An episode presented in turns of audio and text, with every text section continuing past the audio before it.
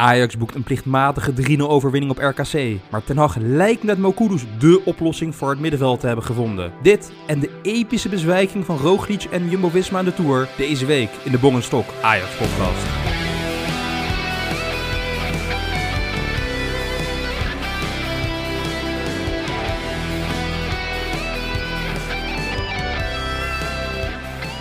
Voordat we beginnen, abonneer je op de podcast op Spotify, Apple Podcast, Google Podcast of waar je ook je podcast uh, beluistert. Ja, Stok, misschien moet ik jou ook even een vraag stellen voordat we gaan beginnen. Gaat deze podcast wel lukken? Want ik, uh, ik begrijp dat het internet waar jij nu zit uh, niet helemaal jovel is. Ja, klopt, Bong. Het is een klein beetje een experiment zo.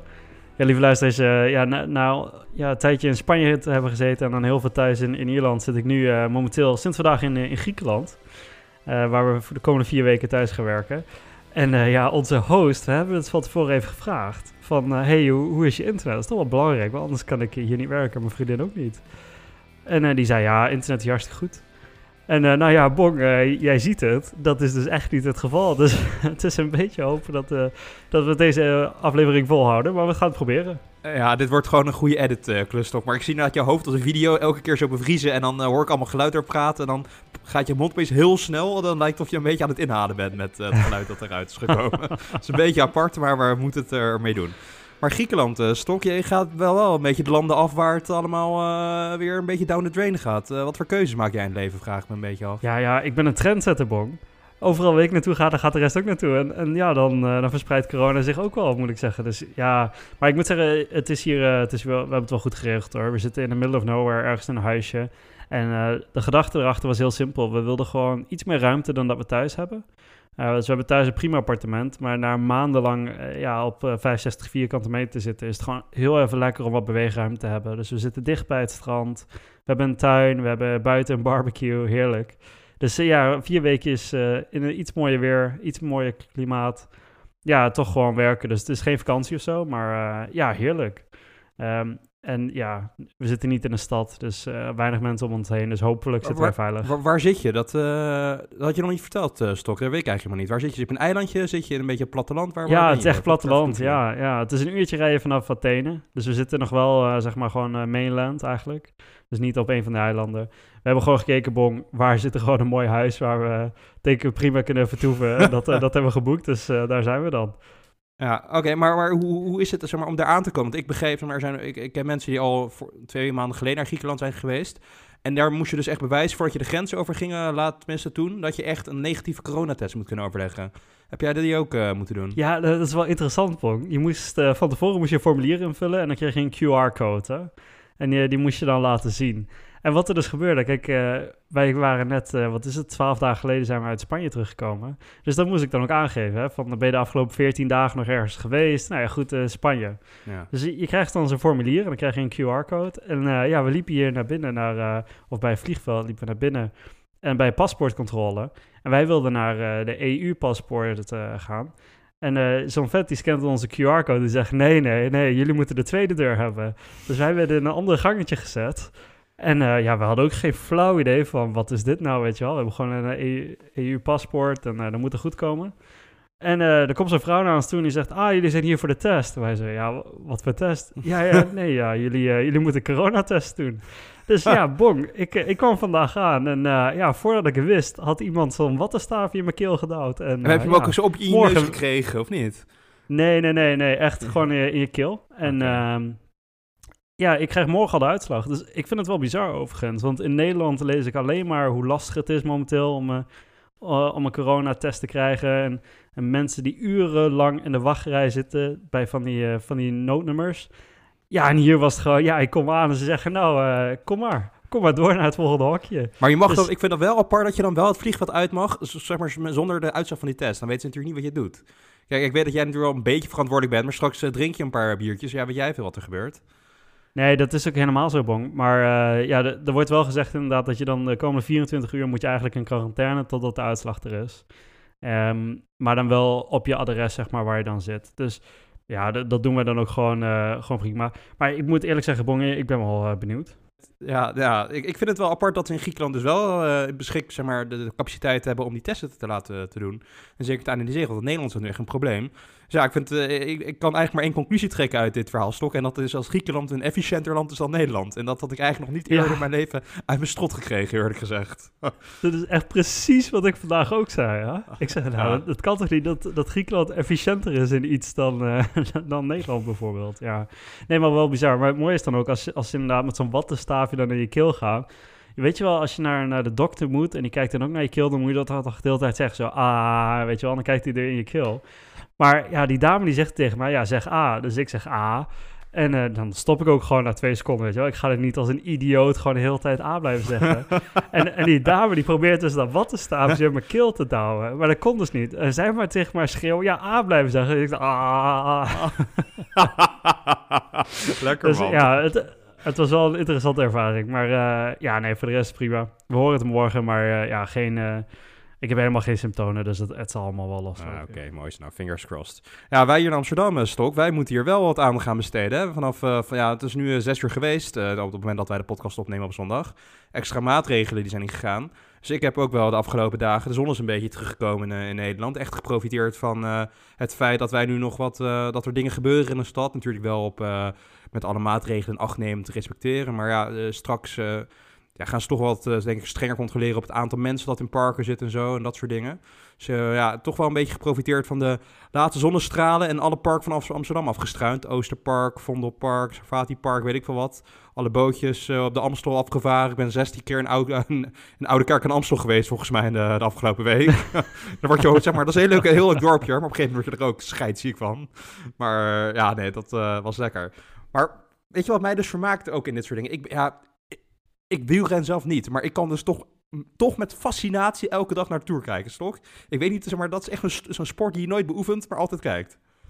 Ik heb de afgelopen weken echt heerlijk weer naar de Tour gekeken.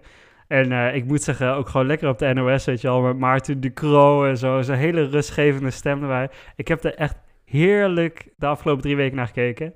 Ja, en uh, echt topsport gezien, hè. Echt uh, op een gegeven moment ook die, die die koninginrit met ruim 20%. Man, man, man, wat waren ze aan het afzien. Maar ja, dan, dan wat er gisteren gebeurde. Ja, dat, dat, ja, dat kan niet. Ja, ja nee, dat is, het, ik had niemand die dat voorzien. Maar dat, dit is toch ook het, zeg maar, ja, wie, moet het veldmannetje van de, veldmannetje van de week maken? Moet, is dat Primoz Roglic, die gewoon natuurlijk de, het verliest met twee minuten verlies op een tijdrit? Of is het hele team van Jumbo-Visma dat gewoon niet heeft ingeschat hoe goed die gast was? Jawel, wat doe je nou? Van wie geven we de schuld? Wie is het veldmannetje? Zeg het maar. Ja, Roglic. Roglic, toch echt hoor.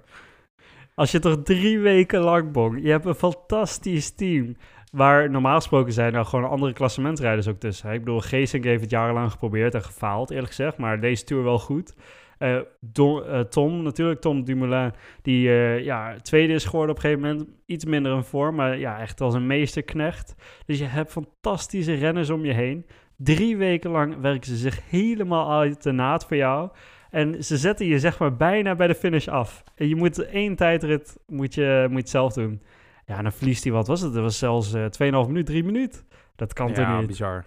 Maar ik moet zeggen dat ik het ook wel... Iets maar, waar ik me... Ja, over het, algemeen, het, zeg maar, het grotere plaatje... Ik heb me heel erg geërgerd aan Jumbo-Visma. Kijk, als ze naar Albert Heijn hadden geheten... had ik ze waarschijnlijk wat beter gepruimd.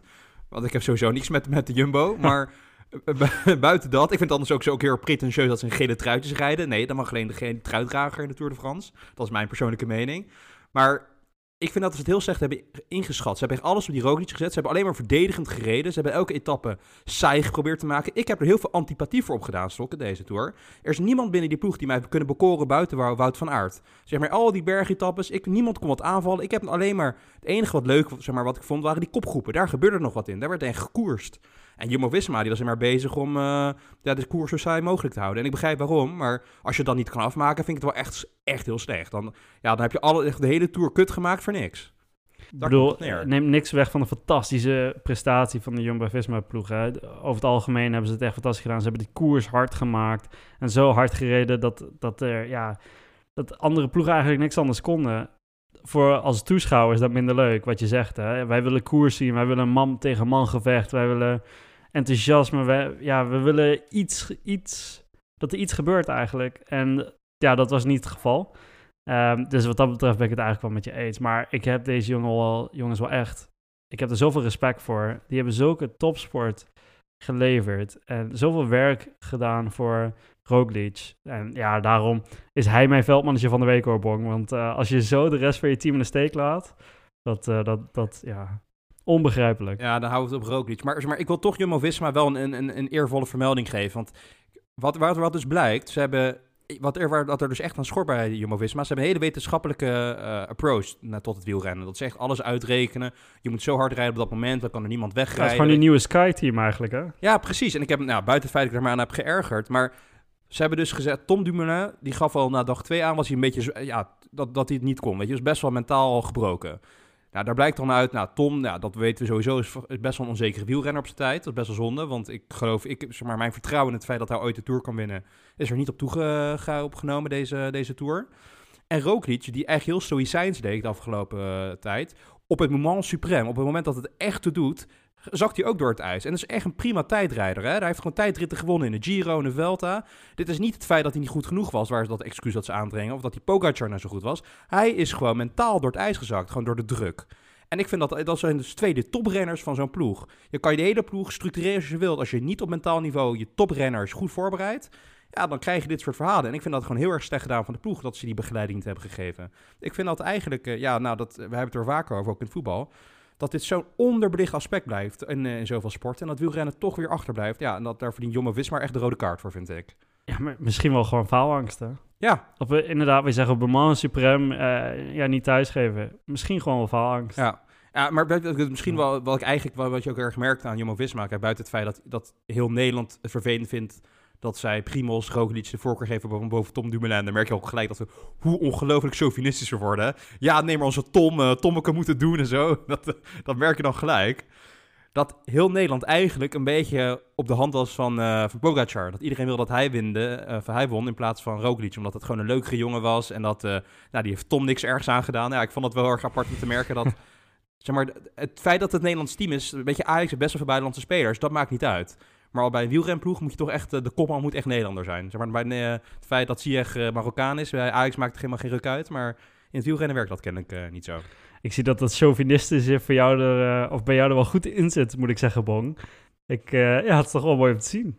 Ik wist ja, niet nee. dat, dat, dat dat bestond bij jou, maar ja, toch leuk om een keer te zien. Ja, nee, het is, voor mij is het meer de persoonlijkheid. En ik vind Tom gewoon, zeg maar, ja, Tom heeft, ja, gewoon het feit dat we de Tour al zo lang niet hebben gewonnen, daar zit ik best wel mee. Al mijn Franse vrienden plagen mij daar natuurlijk elk, elk jaar weer mee.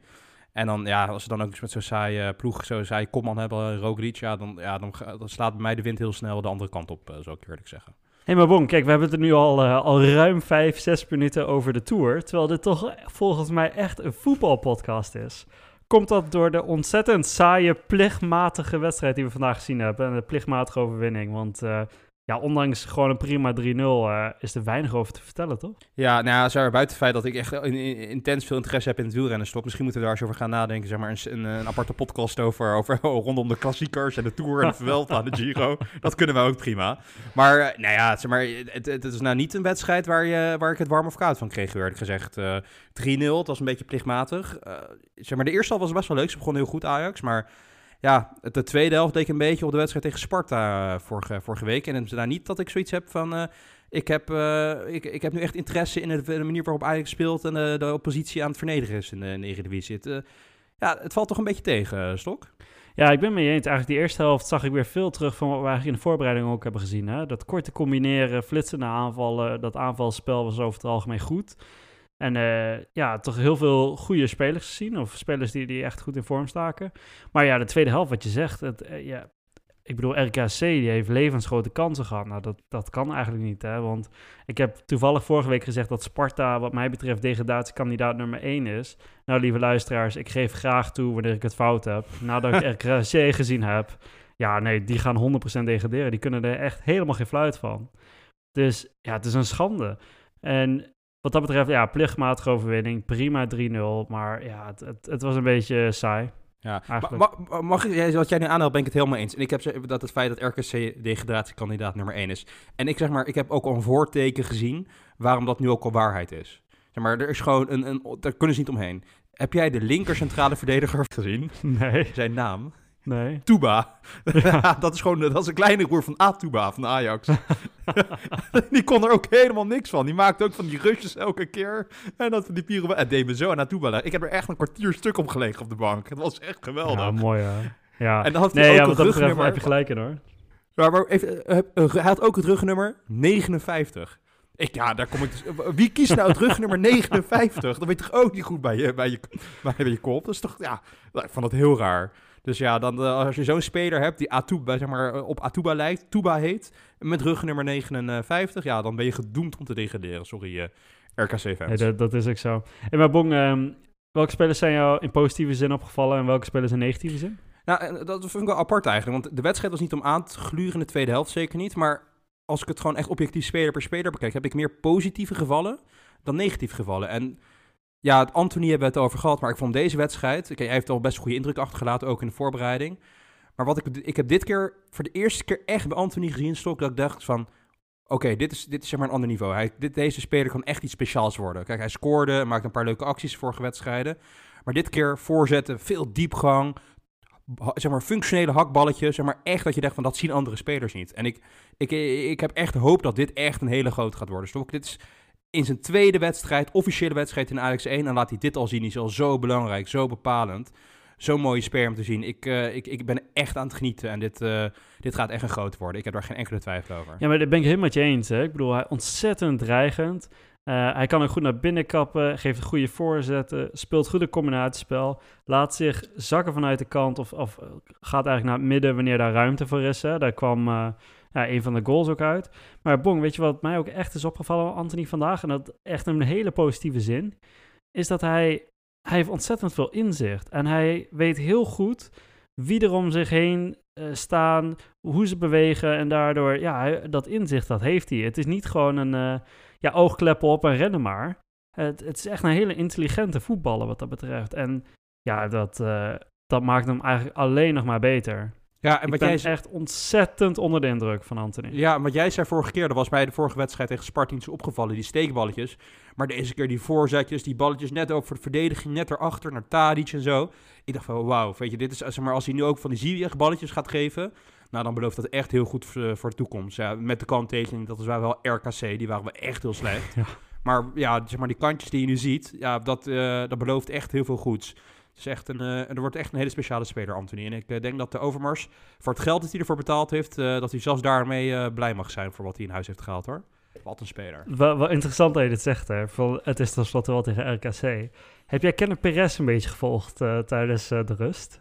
Zijn analyse? Nee, nee, ik heb tijdens, tijdens de rust heb ik de, heb ik de tour aangezet. Wat, wat heb ik gemist?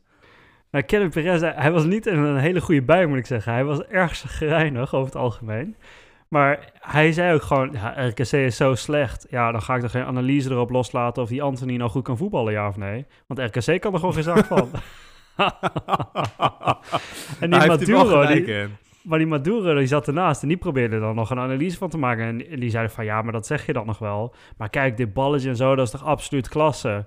En eh Perez die zat er gewoon naast en zegt, ja, maar dat is tegen RKC. Ja, ja ik vond dat wel mooi. ja, En maar ergens heeft hij was wel erg lekker gelijk, hè? zagrijnig. Ja, maar ergens heeft hij gewoon gelijk. Want dat, dat zeggen we heel vaak. Er zijn zeg maar, spelers die het tegen de RKC'tjes laten zien van de wereld. Maar wordt echt omdraaid. Straks de Champions League. Ja, en dat, dat, daar- ja, daar moet je het gaan tonen. Kijk, het maakt mij niet uit of je er zes in legt tegen RKC en tegen Sparta. Als je er maar twee legt tegen Chelsea bijvoorbeeld. Weet je wel. Dat, dat is uiteindelijk wel waar je op beoordeeld wordt. Zo moeten we beoordeeld worden bij Ajax. Ik vind het wel leuk dat hij dan nog- dat als een recalcitrante kleuter eh, bij Fox Sports in uh, rustanalyse zo eventjes doet. Van ik ga mijn werk niet doen. Dat vind ik dan wel apart. Maar eh, ik, ik zie zijn punt wel ergens. Ja, precies. Ik bedoel, eh, op vrijdag zit hij daar wel gewoon de keukenkampioen-divisie te analyseren. En dan vervolgens slaat hij dit even over. Ja. Nee, hij, hij was nou, eigenlijk niet misschien- in een goede bui. Dus ik vond het wel even grappig om, om te zien. En vooral met Duro daarnaast, die nog echt probeerde wat zinnigs te zeggen. Maar Perez, die eh, normaal gesproken echt een van mijn favoriete analisten, die had, ja, die had er geen zin in vandaag. Dus dat vond ik wel even mooi. Mm. Ja, misschien even een zijwegje, maar ja, kijk, hier misschien, kijk, want daar werd ik dus ook zo greinig van. Misschien was dat hem opgevallen. Ik begrijp niet die reclames van Fox Sports tijdens de wedstrijd zelf. Dat ze dan zeggen, morgen om 8 uur, NEC tegen Almere City. Ja, wat interesseert mij dat nou? Ik zit naar Ajax te kijken, man. Ik ga toch niet naar amateurvoetbal zitten kijken? Ja, als ik dat zeg maar als analist elke wedstrijd in beeld zie, zou ik ook heel chagrijnig worden. Die wordt gewoon herinnerd dat hij elke vrijdag met die nieuwe divisie, dat schakelkanaal moet gaan analyseren. Ja, ja dat zou ik ook heel chaggy van worden, hoor, Dus uh, ja, misschien is dat wel de reden.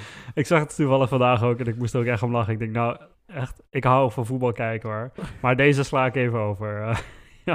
Ja. Precies.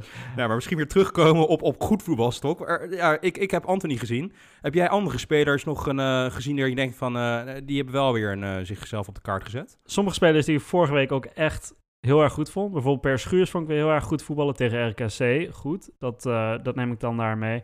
Maar ik vond de verdediging over het algemeen redelijk staan. Maar wat me echt opviel vandaag, Bong... Dat was Kudus. Wat is die jongen goed? En uh, wat is het gewoon een verademing om hem op het middenveld te hebben? Ik zag um, in eerste instantie had ik even niet meegekregen dat Gravenberg uh, niet wedstrijdfit was. Maar ik moet zeggen, ik heb hem niet gemist. Ik vond het een verademing, die Kudus op, het, op het middenveld. Hij versnelt het spel, hij, hij verhoogt het tempo. Hij heeft, nou ja, die assist die hij bijna geeft. Die bal op Mazraoui die hij achter de verdediging legt. Een fantastische bal. Ik vind die Kudus uh, echt, nou ja, die, mag van mij apart starten. En hij wilde op 8 spelen. En ik denk eindelijk dat we weer misschien een beetje een speler à la Schöne hebben. Iemand die echt goed kan voetballen en die dat spel vooruit, die versnelt, weet je wel. Dat zijn promes zich niet hoeft te laten zakken en zo. Ik, ik vond het echt een verademing. Ja, nee, ik, zeg maar ook, en net maar misschien even een overreactie, maar als ik jou de vraag stel van, ja, is, uh, is Kudus nu uh, Gravenberg in de hiërarchie voorbij? Wat zeg jij dan? Ja, ik, ik zou zeggen van wel. Kijk, ik, ik snap heel goed nogmaals, het was tegen RKC en volgende week tegen Vitesse is het een andere wedstrijd en een betere tegenstander. Dus in theorie zou het interessant zijn om te kijken, kan die jongen dan ook? En kan Ajax dan alsnog het verdedigend bol werken? Maar in principe, als je met een Alvarez, wat onze waterdrager, maar onze sloper op het middenveld hoort te zijn, waarom zou je daar niet met Promes en met Kudus kunnen spelen? En die Kudus die heeft ook intelligentie. Hè? Op een gegeven moment haalt hij een counter eruit, krijgt hij wel een gele kaart, maar dat was gewoon hartstikke slim. Even aan de noodrem trekken. Ik, uh, als ik Ten Hag was, uh, dan zou ik misschien volgende week wel ook gewoon beginnen met Kudus. Ik vond het middenveld echt zoveel beter spelen en het viel een beetje samen. Ja, nee, ik, ik ben het heel erg met je eens. Ik vind maar wat jij aan, zeg maar, net aanhaalde, dat, dat is echt exact waar ik heel blij mee was. Het feit dat hij het spel versnelt. Je hebt nu toch te veel middenveld. Graafmerg heeft echt wel die neiging. Het, maar, het is een heel groot talent, maar die bal 16 keer te raken. En dat heeft Alvarez ook. En Kudus raakt hem twee keer en die speelt hem altijd naar voren. Altijd zeg maar linksbuiten, rechtsbuiten of spits. Altijd naar voren denkend. En ik, dat hebben we echt gemist. Een beetje het type Frenkie, weet je wel. Die gewoon eventjes, hij is niet hetzelfde type speler. Maar ja, dat hij wel altijd vooruit denkt, snel handelt. Handelsnelheid is al echt op Ajax-niveau. Ik vond het echt indrukwekkend. En weet je waar jij mee deed denken? Aan een uh, jonge Michael Essien. Die, uh, die, weet je, die, uh, die jongen die bij Chelsea speelde. Die dan ook verdedigend nog met zoveel... Het is gewoon een blok beton lijkt het ook wel te zijn. Uh, super sterk in de duels, goede techniek. En die gewoon dynamisch, box-to-box, goede techniek. Hij heeft misschien wel een, betere, een, een beter spelinzicht dan, dan Essien. Die was toch iets meer verdedigend. Maar daar leek ik heel erg aan denken. En ik, ik ben echt onder de indruk van die jongen. En nogmaals, het is tegen RKC. Maar die heeft wel echt zijn visitekaartje afgegeven. Ook inderdaad met wat uh, finesse, met die, met die balletjes tussendoor. Dus ja, en ja, dan is de vraag van, ja, voor mij is het eigenlijk al, ja, ik, het is misschien een grote overreactie. Deze jongens basisspeler. Dan mogen Alvarez en Gravenberg gaan uitvechten om de wedstrijd wie uh, op de andere positie staat op het middenveld, denk ik, toch? Ja, lijkt mij ook. Kijk, het is natuurlijk wel interessant. Deze jongen die is gehaald voor de teampositie. En daar heeft hij in de, wat was het, in de Zweedse of in de Deense competitie, of geloof Deense competitie. Ja, ja Deens, Heeft hij ook altijd in de Deense competitie, heeft hij of op 10 gespeeld of zelfs op 9. Maar hij heeft zelf blijkbaar aangegeven dat hij op 8 wil spelen. Dus, en ik vond hem daar echt hartstikke goed doen. Dus als ik ten Hag was, zou ik het niet aanpassen. Maar, maar ja, want dat vond ik dus misschien even een vraag. Van op de positie, wij zijn nu allebei dus echt lyrisch over hem op de acht positie. Zie jij iets iets in zijn spelkwaliteit waar jij denkt van dat is een 10? Ik denk eerlijk gezegd dat hij... Ik denk dat hij wat ruimte nodig heeft. Dus als hij echt op de 10 gaat spelen, dan wordt hij compact. Je ziet het ook bij een promes eigenlijk, hè. Nu die niet, niet meer op de flanken zit. Dan moet die handelingssnelheid, die moet omhoog. Kijk, en, en, met een Donny was dat anders, hè. Want Donny was eigenlijk gewoon een box-to-box. en die creëerde die ruimte zelf wel door zijn loopvermogen. Ehm, maar ja, Kudus is geen Wesley Snyder. Die uh, met één keer aanraken en wegdraaien ruimte creëert in een overvolle, over, overvolle middenveld. Dus uh, nee, ik zou hem lekker op 8 laten staan, eerlijk gezegd. Ik, nogmaals, soms vallen de puzzelstukjes samen. En ik wil niet zeggen dat dat nu al het geval is, want uh, ja, je speelt tegen degradatiekandidaat nummer 1. Maar het is een tijdje geleden dat ik een middenveld bij Ajax zo goed uh, heb zien spelen. Dus wat dat betreft uh, ben ik fan. En moeten we het ook gewoon, ja, dan moet je niet aan sleutelen. Ja. Ja, ik wilde wel nog even een kanttekening plaatsen. Er zijn wel een paar dingen die nog echt kan verbeteren. Hij is wel af en toe positioneel, zeker een omschakeling. Heeft, heeft hij wel de neiging om twee meter nog door te lopen of twee meter te laat, net te laten reageren. Dat moet er nog wel even uit, maar, zeg maar de basis, zeg maar, dat, ja, dat zijn gewoon uh, details als hij dat kan oplossen, wordt het echt ook, uh, net als Anthony, zou wel eerst de, de as van het elftal kunnen worden voor de komende paar jaar. Nee, 100%. Kijk, en is een jonge jongen, het is een talent. Hè. Hij zal ook nog wel een terugval hebben. Dus je kan ook niet een heel team om hem heen bouwen nu. Maar in die vorm waarin hij nu steekt, uh, absoluut de kans geven. En, en dat hoort ja. ik bij een club als Ajax, lijkt mij. Maar bon, ja, dat, dat is kudos, kudos en Anthony. Um, er is een andere speler, Bong, waar... Ja, ik, ik weet niet zo goed waar ik daar nou mee moet. Moet hij nou wel in de basis staan, ja of nee? En dat is inderdaad Labiat. Ja, weet je wat het is? Ik heb zo met die jongen te doen. Want hij heeft zo vaak, hij heeft er twee jaar bij Ajax zitten banken. Hij heeft een goede voorbereiding gedraaid. En dan, hij maakt dan weer een goaltje nu. Maar ja, het zit toch in mijn achterhoofd. Dit is RKC. Hij heeft nu af en toe moeite om zeg maar echt goede beslissing te nemen. Dat hij niet op goal schiet of toch een assist wil geven of weet ik wat het lijkt mij vrij duidelijk dat in de echte topwedstrijden hij een, een, zeg maar, een tandje handelsnauw tekort gaat komen. En dat de concurrentie gewoon veel beter is. Zeg maar, hij, hij heeft niks speciaals, zeg maar. Het is gewoon een hele goede teamspeler. Maar ik, als ik Nires erin zie komen, dan zie ik gewoon één, twee dingen. En denk van, jezus, weet je wel, als die dit nou gewoon de hele wedstrijd doet, dan vermorselt hij er voor de hele verdediging. En dat heeft, dat heeft Labiat niet. Dus ja, kijk, eh, ja, ik heb er niks tegen dat hij nu eventjes zijn peelminuten maakt tot uh, Nires fit is. Maar ja, lullig voor de jongen, maar dat wordt, ja, ja, ik zeg maar als, als, ja, als, als neutrale supporter, nou, Ajax-supporter, zie ik niet in dat hij basisspeler gaat worden voor het seizoen. Ik weet niet of jij dat wel ziet, maar ja, ik hoop, uh, ik hoop het niet eerlijk gezegd. Ik vind het uh, de perfecte dertiende man. Uh. Ja. Gewoon iemand weer op de bank. En inderdaad, zoals nu, Neres nog niet helemaal wedstrijdfit. die moet nog wat opgetraind worden. Maar zodra die jongen fit is, dan gaat Neres toch op de linkerflank spelen. Gaat Tadic naar, naar negen positie. Anthony op rechts. En dan uh, ja, gaat Labiat lekker banken. En dat is prima, joh. Met vijf wissels. Ajax gaat 60 wedstrijden spelen dit seizoen. Uh, dus hij gaat genoeg kans krijgen. En hij deed het vandaag prima. Uh, dus totaal geen probleem mee, maar ja, geen nee, baas spelen in de grote wedstrijden. Precies. Want zeg maar, dat is het groot verschil met hem. Dat is het, in de voorbereiding was hij echt heel erg goed. Hè? Dat, dat, waren we, hebben we ook al gewoon toegegeven dat hij daar gewoon heel goed speelde. Maar wat ik heel duidelijk zag, hij heeft in deze wedstrijd, als ze echt doet... Kijk, in de vorige voorbereiding tegen RKC scoorde hij twee vrije trappen. Nu waren het twee vrije trappen die zeg maar gewoon echt best wel ook, ja, niet echt heel gevaarlijk waren, varen, weet je wel.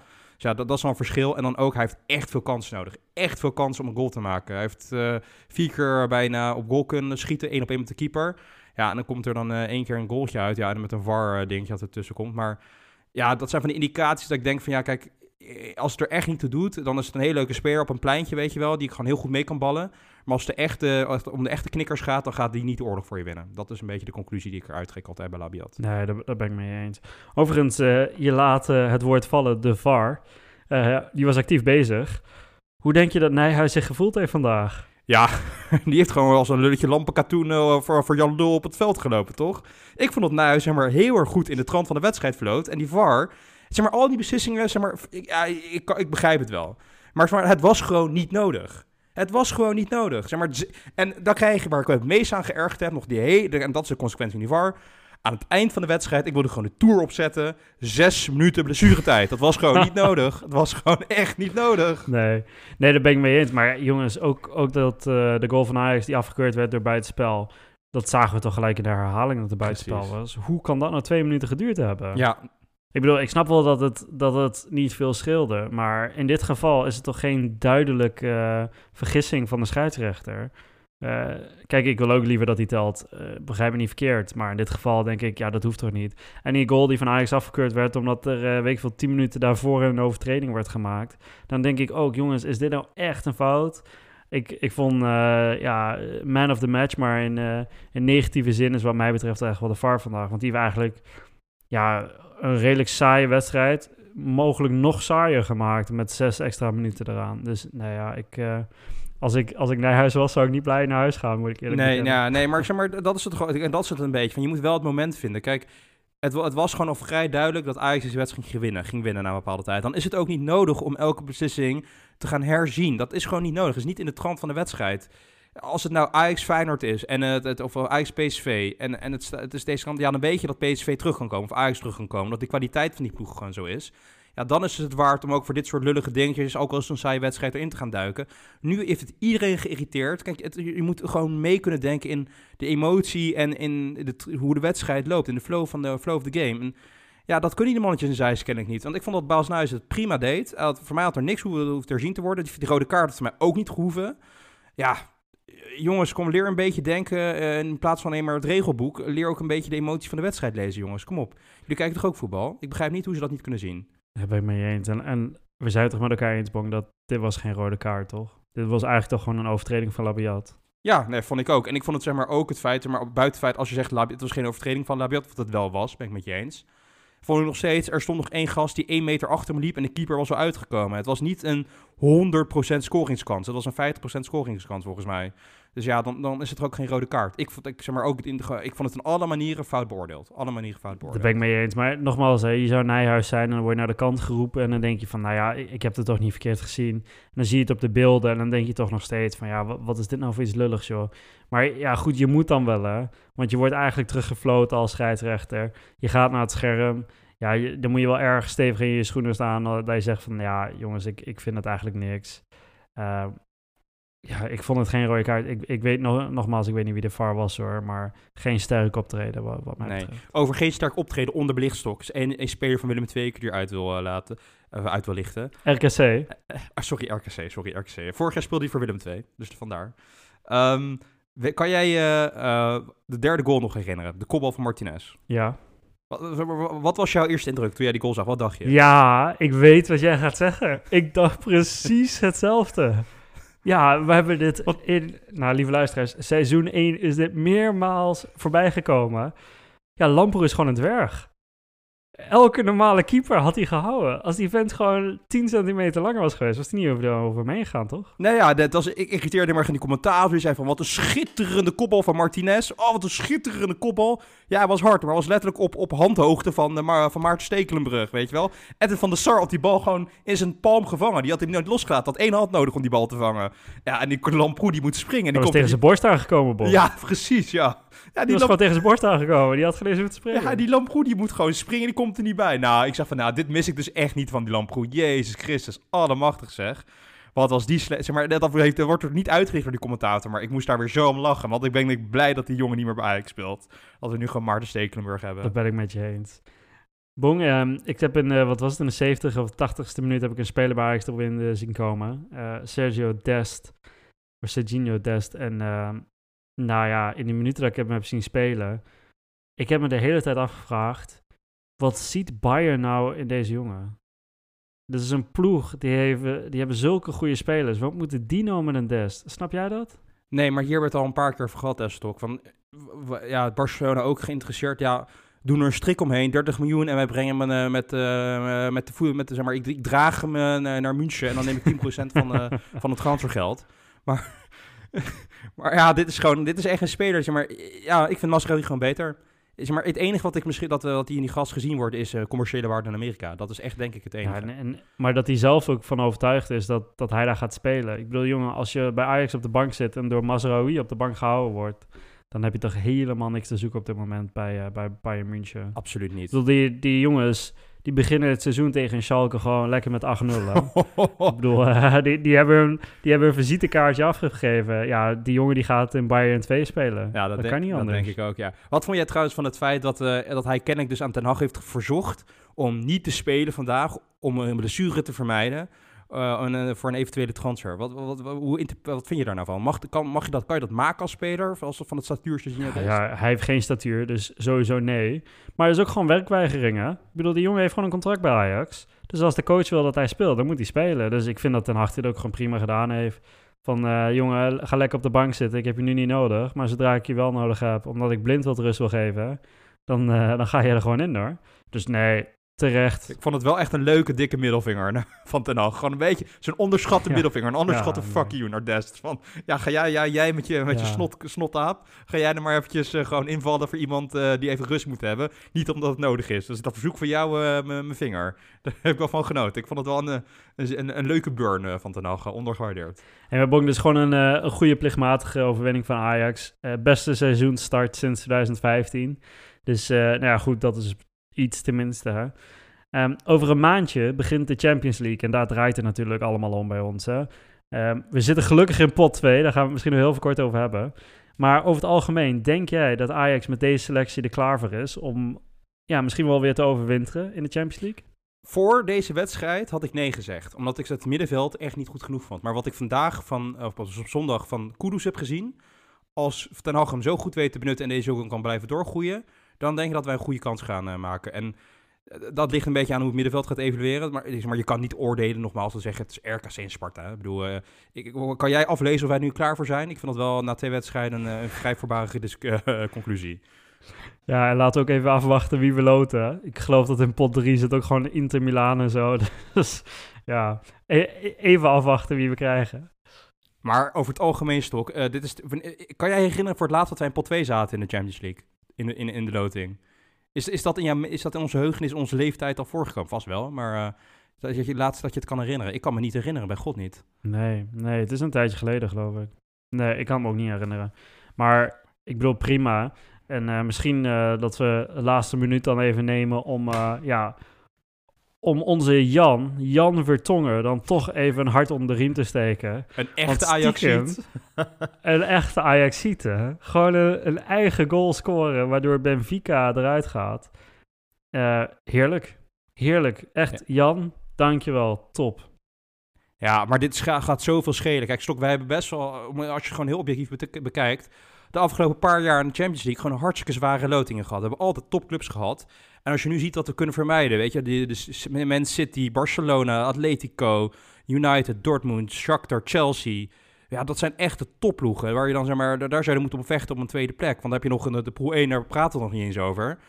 Dat, dat zijn ploegen die we eventueel gaan vermijden. Is, dit is een voorbode voor mij die ook zegt van na jaren van het niet te treffen met de loting. Want vorig jaar was het ook eh, onderschat sterk. Gewoon met eh, drie echt goede eh, ploegen. Chelsea dit jaar is ook echt een fantastische ploeg aan het worden.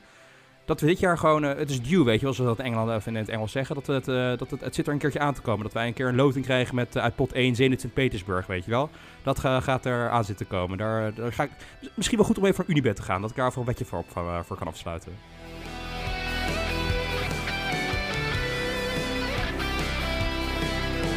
Lieve luisteraars, het was misschien een plichtmatige wedstrijd vandaag. Maar goed, de drie punten die zitten in de tas. En Ajax begint met twee overwinningen uit twee wedstrijden. Dus een prima start voor ons aller Ajax. Volgende week zijn Bong en ik er weer met een nieuwe aflevering waar we het onder andere gaan hebben over de wedstrijd Ajax-Vitesse. Tot volgende week.